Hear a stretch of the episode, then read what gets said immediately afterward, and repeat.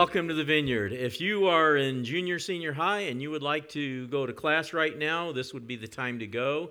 Uh, just follow Jeff out to the fireplace room and he will meet you there.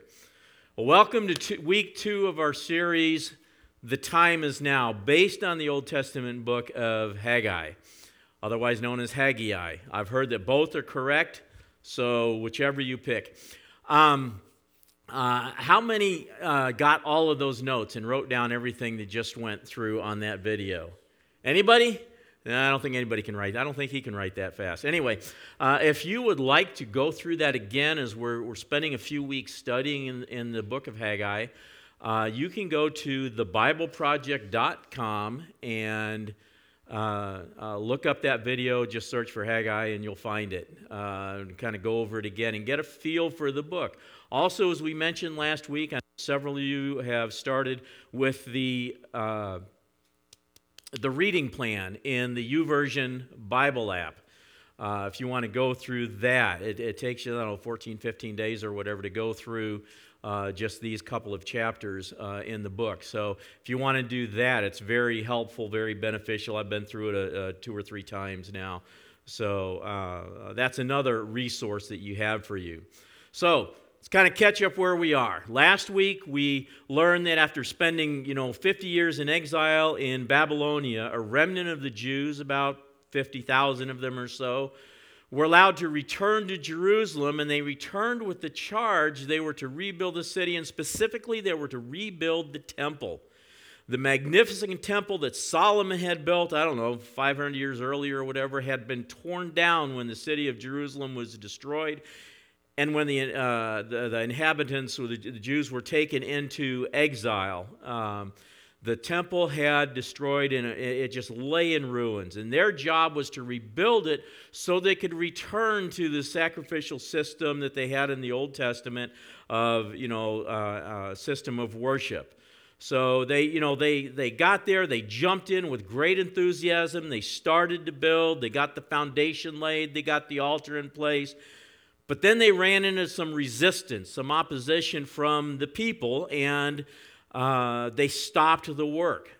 And it's not just that they stopped the work, but here we are 18, 19 years later, something like that, and you know they still weren't continuing the work instead they were focusing instead of focusing on the lord's house they were focusing on building their own homes and then the Lord raised up this prophet Haggai and says to them, Consider your ways. We talked about that last week, or as the NLT says, Look what's happening to you. And he told them to get back to, to putting God the priority, get back to building the house of the Lord, get back to rebuilding the temple, because that was the reason for a lot of the misfortune in their lives. They had broken uh, a covenant with God that they had agreed to and, uh, uh, and that's why the, the drought came in and a lot of the misfortunes that they were going through.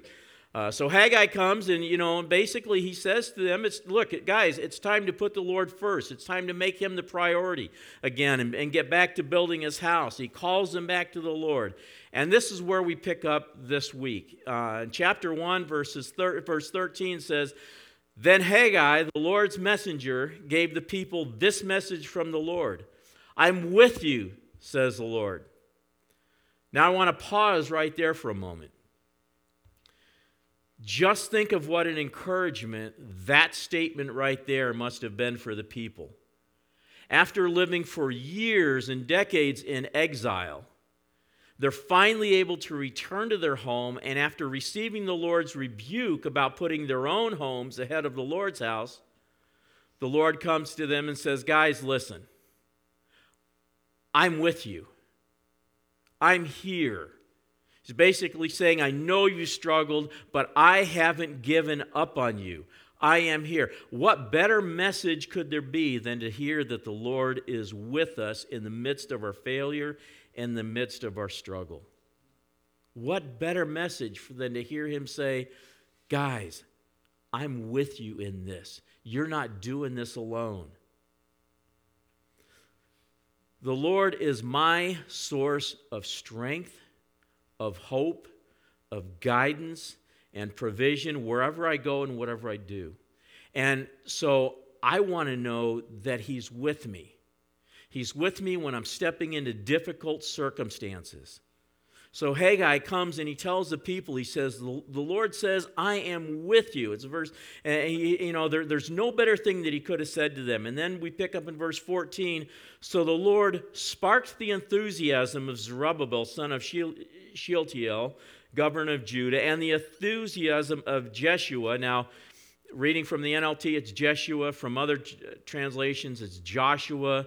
It's really, it's the same person two different ways to say the name. If you know anything about Hebrew at all, which I know very little, but I do know this, they don't have vowels. So we're kind of left to make up those, those vowels. So sparked the, the enthusiasm of Zerubbabel, sparked the enthusiasm of Jeshua, son of Jehozadak, the high priest, and the enthusiasm of the whole remnant of God's people. And they began to work on the house of the Lord their God, the Lord of heaven's armies. That was the encouragement they needed just to hear the Lord say, Look, guys, I'm with you. I'm here. I'm with you. That was the encouragement they needed. He sparked the enthusiasm of the leaders and the people. NIV says he stirred up their spirit. They, and they began the work again. They got to work. They got their tools together and, and they, they drove down to the temple site and they, they started working again on the Lord's house.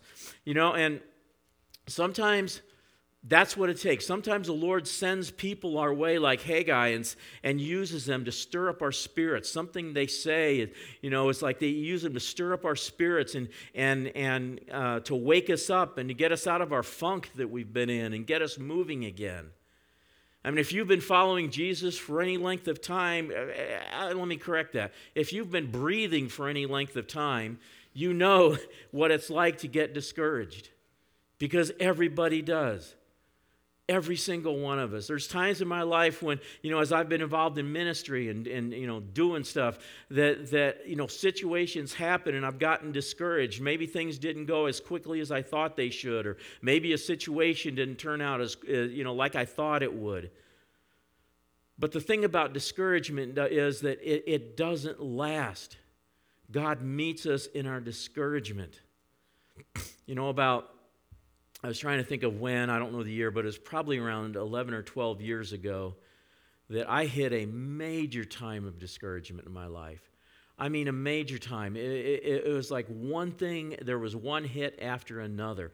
And when, you know, when I see, I, uh, one, one thing that, that, that works for discouragement in my life is when I see someone and the enemy is hitting them over and over and over and they break they give into it. Or it's just like they, they, they're just over and over and, and I, you know, I, the enemy takes them out. There had been one thing after another during this, this season that I was going through. And, and then one final thing just really hit close to home. And I was so discouraged. But God sent some people to me. My pastor, who I hadn't talked to literally, we had lost contact for several years, called me out of the blue and said, The Lord just told me I needed to call you.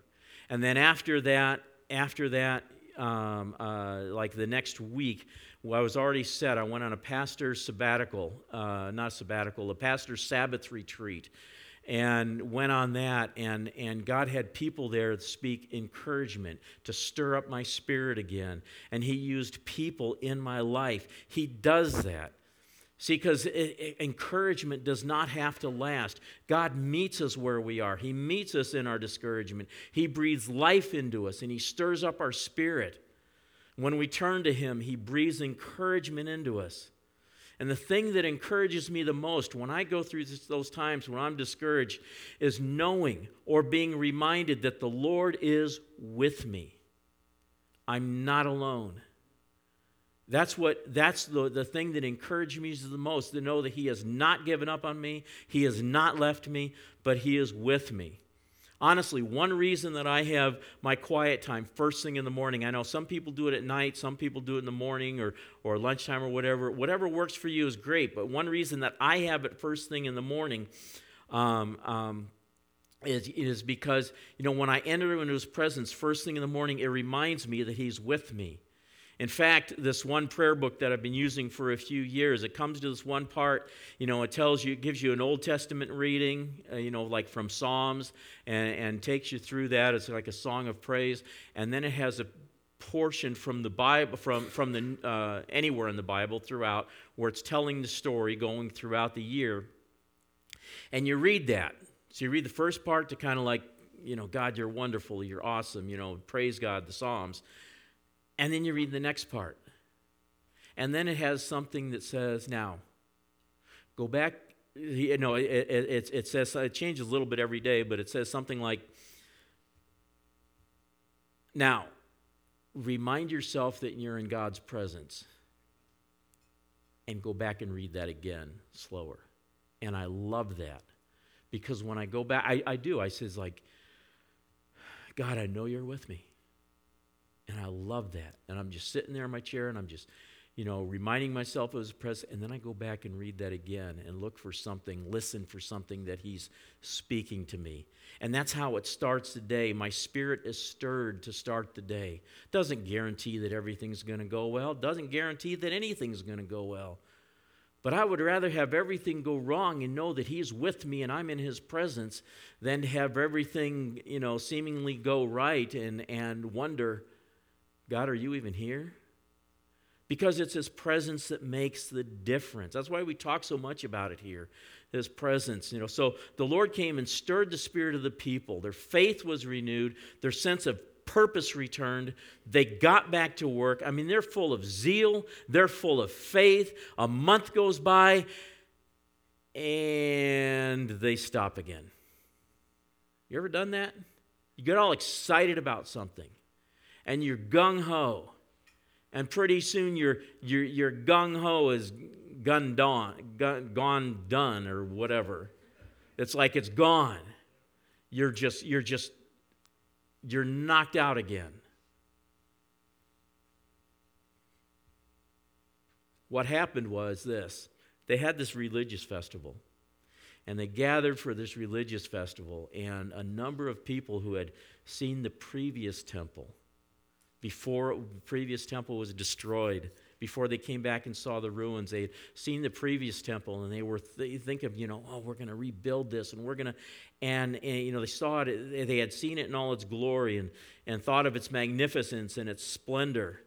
And they started the work on this one and they looked at the foundation and they looked at the size, they looked at what they were doing. And they're asking themselves, they start talking and saying, This is it? Are you kidding me? This is the this is the temple?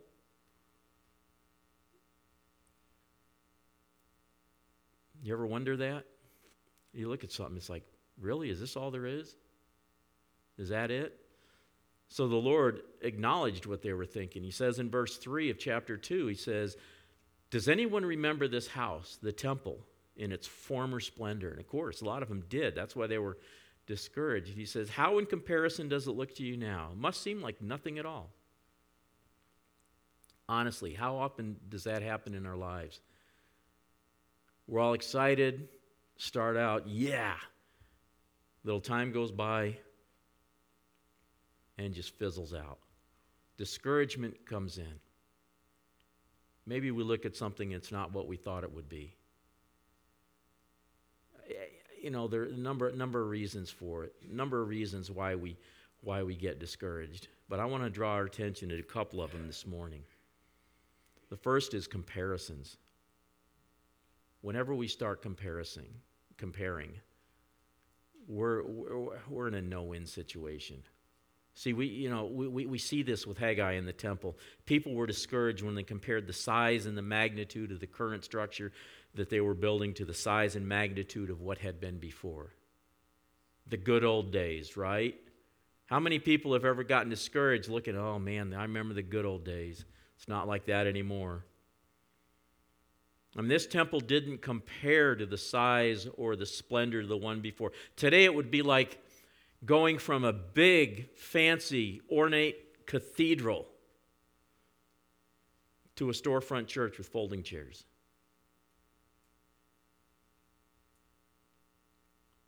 So they got discouraged and quit again. Say, God, how can you be in this?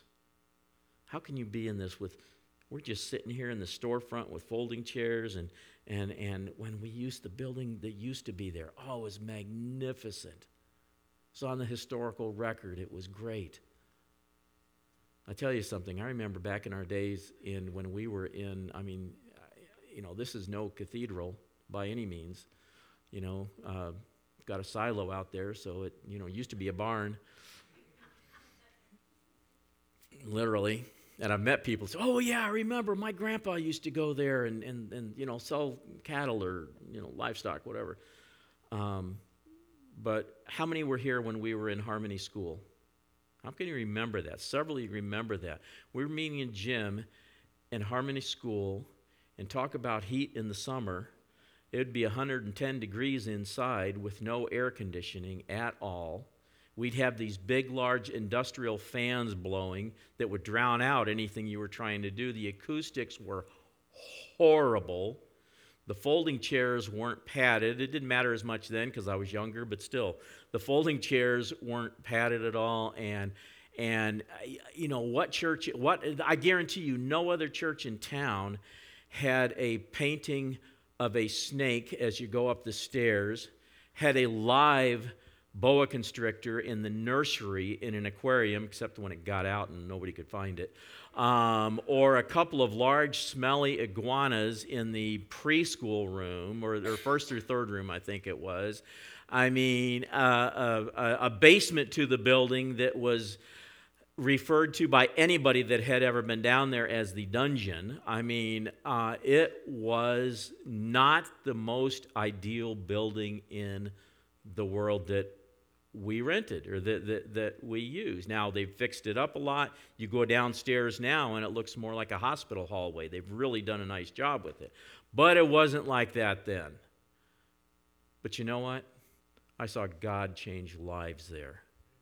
I saw life after life after life changed. People coming in that, that were far from God and then when they left, here we are years later, and they're still serving God. They're in, either in New Jersey or, or around the world, anywhere, you know. I'm thinking about, you know, serving God. I remember we used to have a left-handed bass player. Name was Chris. Anybody remember him? Kids called him Hercules because he was kind of built. God got a hold of his life, and now he's he's still he's take he's got that same bass. we gifted it with it, we gifted him with it when he left, and uh, he's still using it, playing in worship, and just you know serving God, is raising his kids in the church.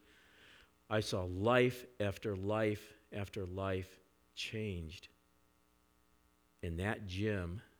And we had people that would not come to the church because we were meeting in that gym. We had people that came in and said, This is a church? and we never saw them again.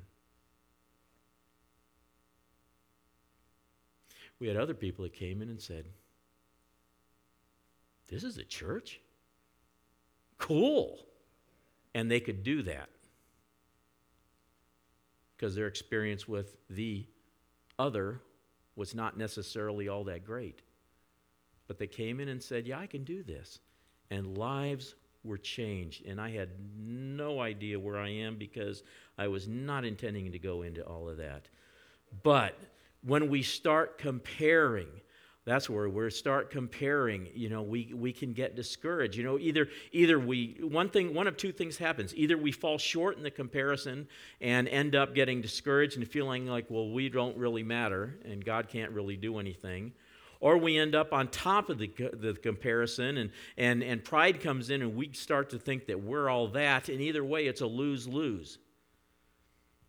It's especially true when we can com- the comparison involves the purpose that god has for our lives god has different callings for us you are called to be you not someone else. If he wanted you to be someone else, he would have made you someone else. So it's time we stop looking at other people and stop comparing our lives to somebody else's life and to what's and comparing what's happening in their life to what's happening in ours and you know what, what they have to what we have, what they're doing to what we're doing. God has called you. God has called me. Our callings are different. And God will give each one of us everything we need to do and to fulfill what He has given us to do. He's not going to give me what He has called, or what, what, what, what I would need to do what you are called to do. He's not going to give you what you would need to do what I'm called to do. Do I get that straight? Sort of. You know what I mean. Does anybody not know what I'm talking about? Okay. I was, I, my mind was getting tangled up there, you know. Second cause of discouragement is when your mind gets tangled. No, no, just kidding. Uh, lack of progress. Lack of, let's face it, we all want to see results for our efforts, right? How many people want to work for something day after day, week after week, month after month, year after year, and not see anything happen? Right? We decide we're, we're going to lose a few pounds. We determine we're going to work out and watch what we eat. We're eating those protein shakes and, and we're doing without all the snacks. You know, we cut out the sugar and, and all of this stuff. And man, I'm working at it. I'm going to the gym five days a week, and which I wish I was. But I'm, I, you know, I'm working at it and I'm doing all this. And, and a week or two goes by and we get on the scales thinking, man, I feel better already. We jump on the scales. Half a pound? Are you kidding me? All that? I'm killing myself, and I lost half a pound? Forget it. It's not working. We get discouraged. Or maybe we listen to a little bit of Dave Ramsey on the radio. We decide we're sick and tired of being in debt, and we say, I've had it. I'm sick and tired of being broke. I'm, I'm going to get out of debt. So you work your budget. You live on rice and beans, beans and rice, just like he says. And you work your budget and you, you're working hard at it. You're not allowing yourself any extras in that. And you're you know, chipping away at it. Little by little, all of a sudden your car breaks down. Or maybe you uh, uh, realize wait a minute. This week is Thanksgiving. That means Christmas is a month away I haven't done anything, and I've got a big family. So what do you do? You pull out the card and start racking it back up again. And at the end of the year, you look at it and you've hardly paid anything off in the end because you just put a bunch of it back on. It's discouraging. It's discouraging. Whenever you work hard at something, month after month and year after year, and you don't see much progress, discouragement is bound to set in. And this is what happened to the people of God. They worked for, hard for a month. They were full of zeal, full of you know energy, and it's like, yeah, determination. We're going to do this thing. We're going to build this, and you know the, the, they start working on it, and all of a sudden they look at what they've got, and it's like, this is it. We're not making much progress, and it's certainly, no matter how hard we try, it's never going to be what the last one was. Discouragement is universal. You're no different than anyone else who's ever lived. We all have those times. But God tells us we don't have to live there we may sometimes find ourselves driving down Discouragement Boulevard, but we don't have to buy a house there. Yet that's what we do sometimes. Sometimes it's like our internal GPS keeps taking us back there because that's how we were programmed. Our G, we have this internal GPS, and it just it's, you know, our brain is wired a certain way, and sometimes we keep reverting back because that's what we know. You know, I get in my car to go somewhere, and something with my phone, it knows everywhere I go, you know, and sometimes I'll get in my car and a, a, thing pops up, and I, you know, maybe I'm going out to meet someone for lunch or something. The thing pops up and it says, uh, it'll, you know, you're, you have a seven minute drive to get home. Well, I, I, I'm not going home, but that's where it thinks I'm going because that's often where I go for lunch. Or, you know, get in my car to go somewhere and, you know, this place, you know, you have 20 minutes to get to this. I'm not going to that place. But somehow it's been programmed that you know, often I go there. So when I get in the car, it thinks it knows where I'm going. And if I followed that all the time, I would never be where I wanted to be, where I needed to be. Does that makes sense? So, what do we do when we're discouraged? Let's look at, at, at, verse 4. He says, But now the Lord says, Be strong, Zerubbabel. Be strong, Jeshua, son of Jehozadak, the high priest. Be strong, all you people still in, left in the land. And now get to work. For I'm with you, says the Lord of heaven's armies. Remember last week we told God, uh, or we, we, we said that God told the people to get back to work and to start building the temple again? Remember we said He broke it down into three simple steps go up to the mountain, bring down the timber, build the temple. That's what He said. Get back to work by going up to the mountain, bringing down the timber, and build the temple. Hard work, hard to do but simple instructions, right? Step by step by step. Boom, boom, boom. This is what you do. Well, here he does the same thing for us. Two simple things. First, he says, Be strong. Be strong. He tells Zerubbabel, Be strong. He tells Jeshua, Be strong. He tells the people, Be strong. And then he says, Do the work. Be strong and do the work. Don't stop. Keep going. The way to break discouragement is to refuse to let it dictate your actions. Keep doing what you know to do. When we get tired, we get discouraged. That's when the temptation is the greatest to drop out and quit and give up. It's during those times that the Lord says, Be strong and do the work. Don't give up. It goes against what we're feeling, but it's what we need to do. See, the king, the, the, the key, the key is the next thing the Lord says when He says, Be strong and get to work. And then He says, For I am with you. He reminds them that He is with them. That's the what, that's the why, and uh, or, or that's the yeah, the why, and that's the how.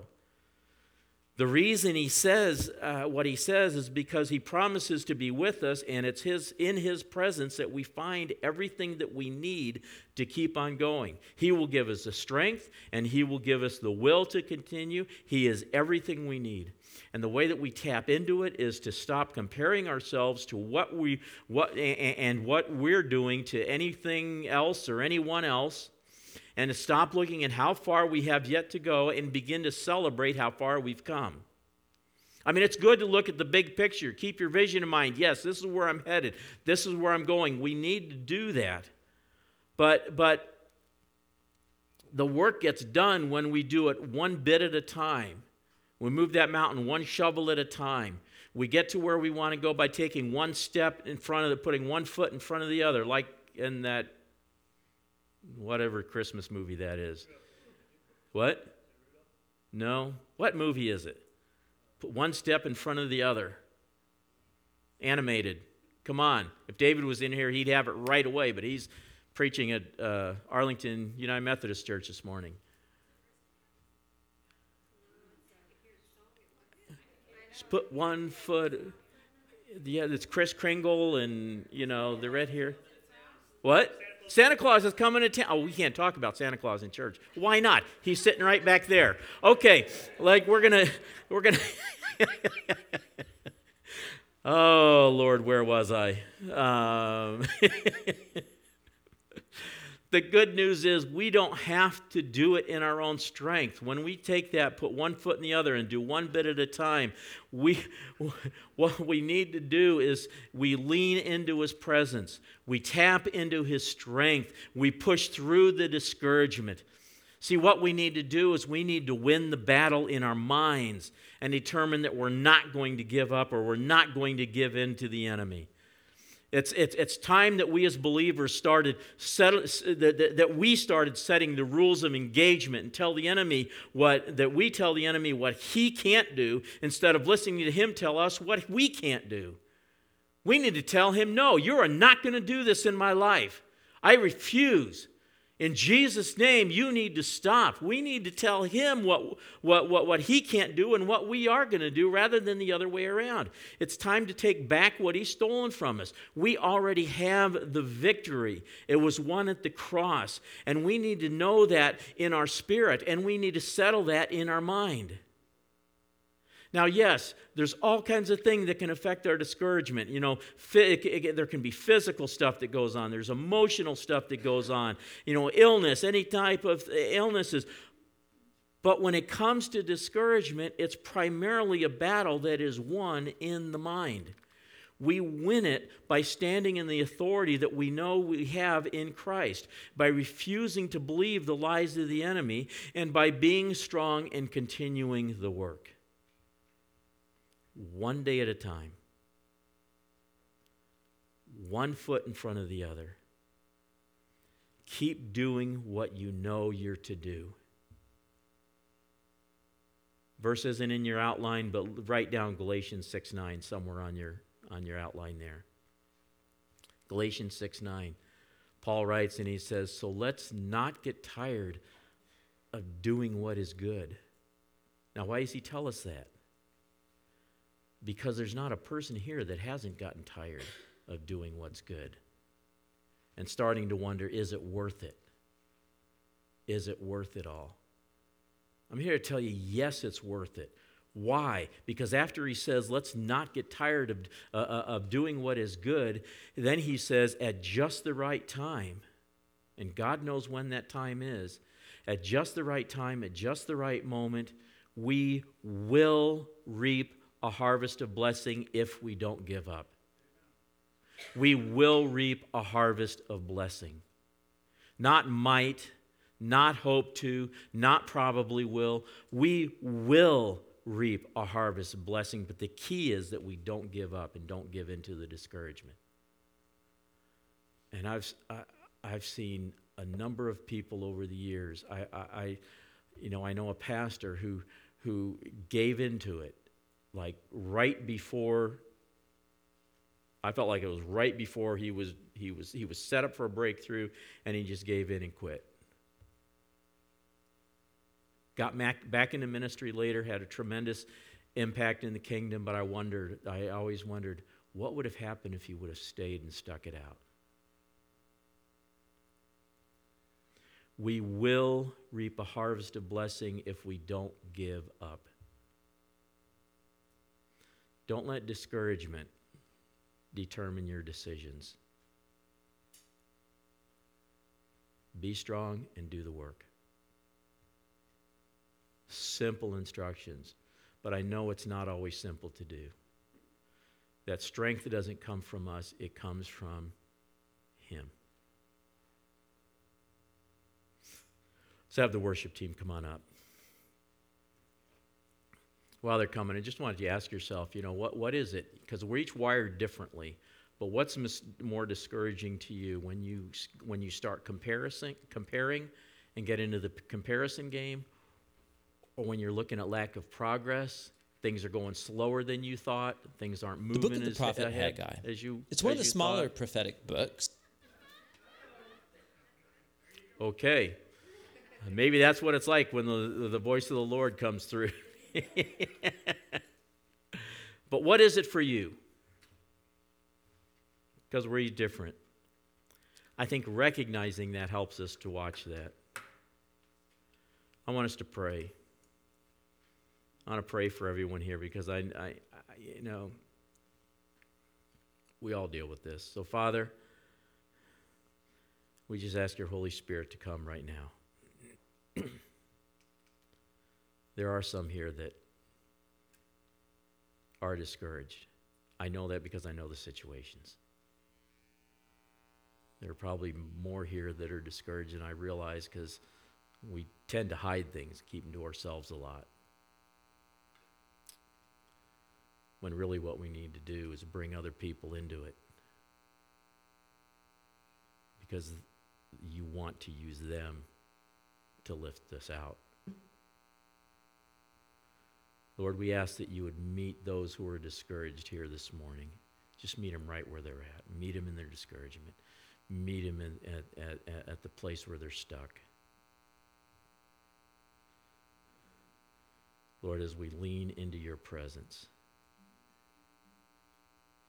as we lean into your presence, breathe encouragement into each one.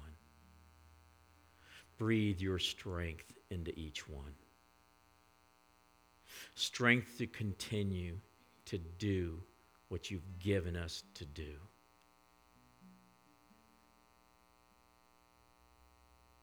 Holy Spirit, come.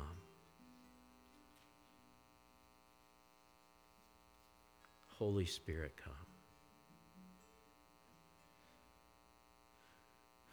Lord, without you, without your strength, we can do nothing. But when you breathe into us your life, your strength, your encouragement, your power, and you stir our spirits, then there is nothing that we cannot do. So, Holy Spirit, come right now and encourage your people, comfort your people, strengthen your people, encourage your people. Just come.